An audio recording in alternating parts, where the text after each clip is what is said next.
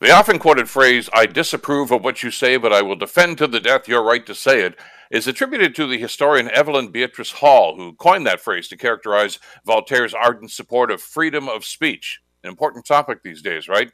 There was a time when that freedom of speech was one of the building blocks of a democratic society, but there is growing evidence now that Hall's noble platitude has been replaced these days by the less democratic and more authoritarian attitude of if you say or believe something I disagree with, I will verbally and possibly physically attack not only your ideas, but you personally.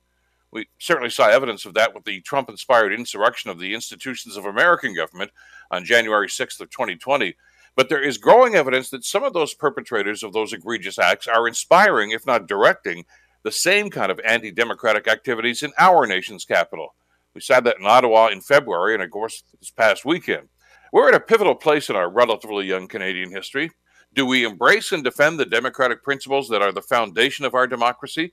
Or do we allow those foundations to be destroyed by those who espouse the my way or no way concept, which encourages the overthrow of democratically elected governments?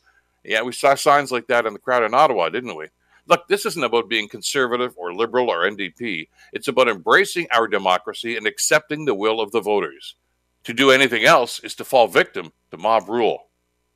I'm Bill Kelly.